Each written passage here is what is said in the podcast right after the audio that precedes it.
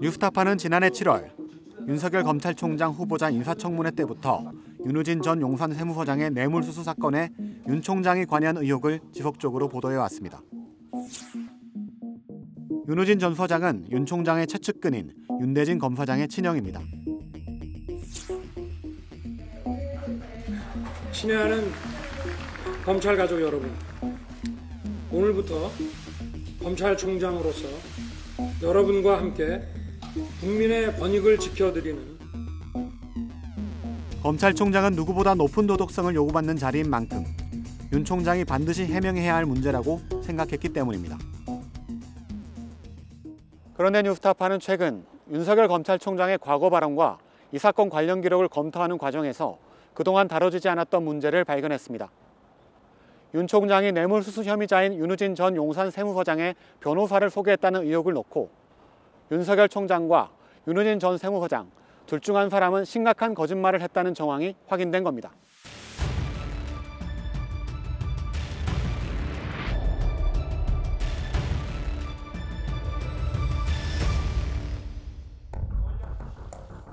윤석열 검찰총장 후보자는 2012년 뇌물수수 혐의로 경찰 수사를 받던 윤우진 전 용산 세무서장에게 자신이 변호사를 소개했다는 의혹이 제기되자 세 번에 걸쳐 입장을 번복했습니다.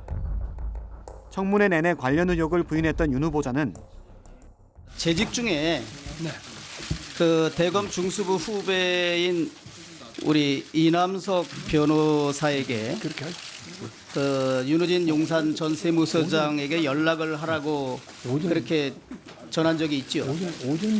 그런 사실 없습니다. 뉴스타파가 2012년 당시 윤전 서장에게 후배 검사 출신인 이남석 변호사를 소개해줬다는 본인의 육성 녹음 파일을 공개하자 혹시 이남석 변호사를 윤우진 씨한테 소개를 시켜주셨나요? 소개를 시켜줬죠. 내가 소개 내가 얘기해 줄게. 네네. 어떻게 됐냐?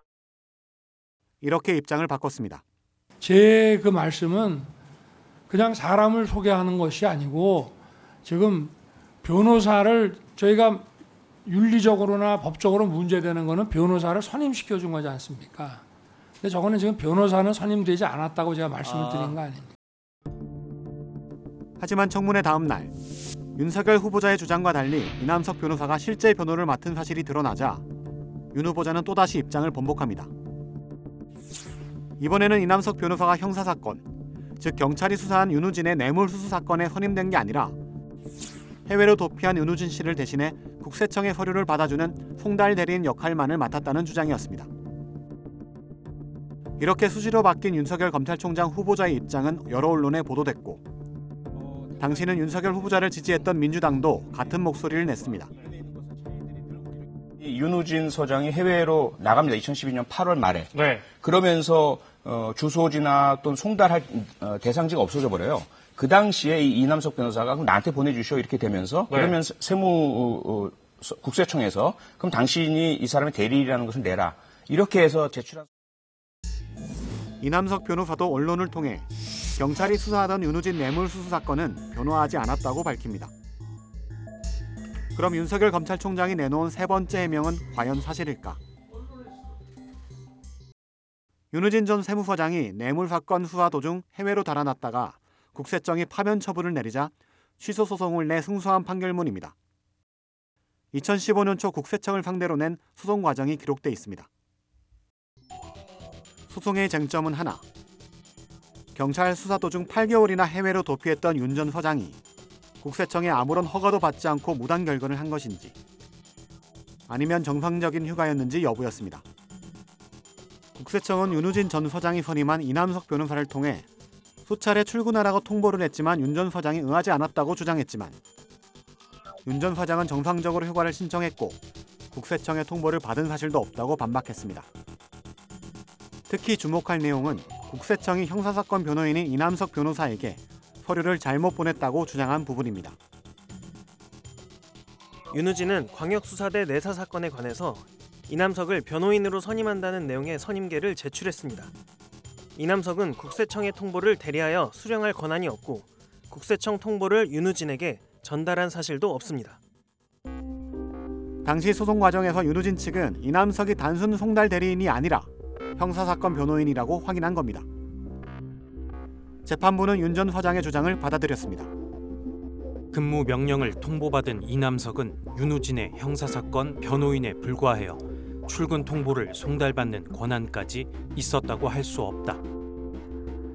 법원의 이런 판단은 윤우진 전 서장이 파면 취소 소송에서 승소하는데 결정적인 이유가 됐습니다.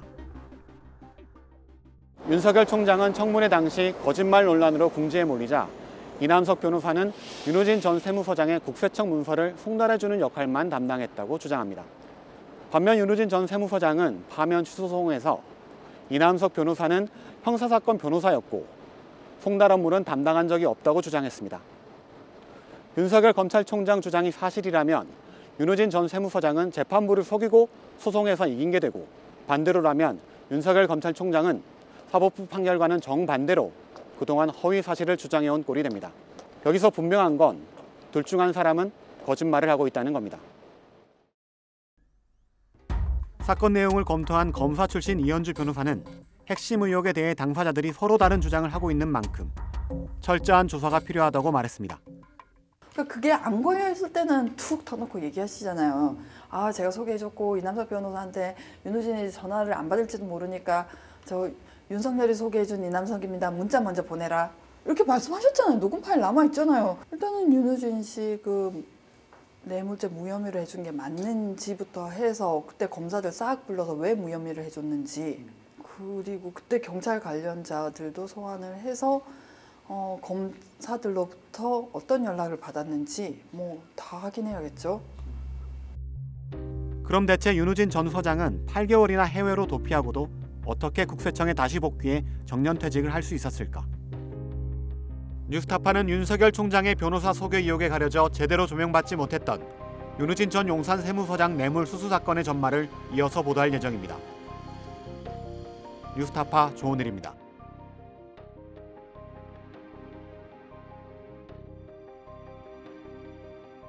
내 목숨을 걸어서라도 지키려고 하는 것은 국가가 아니야. 난 분명히 소위 애국 이런 것이 아니야. 진실이야.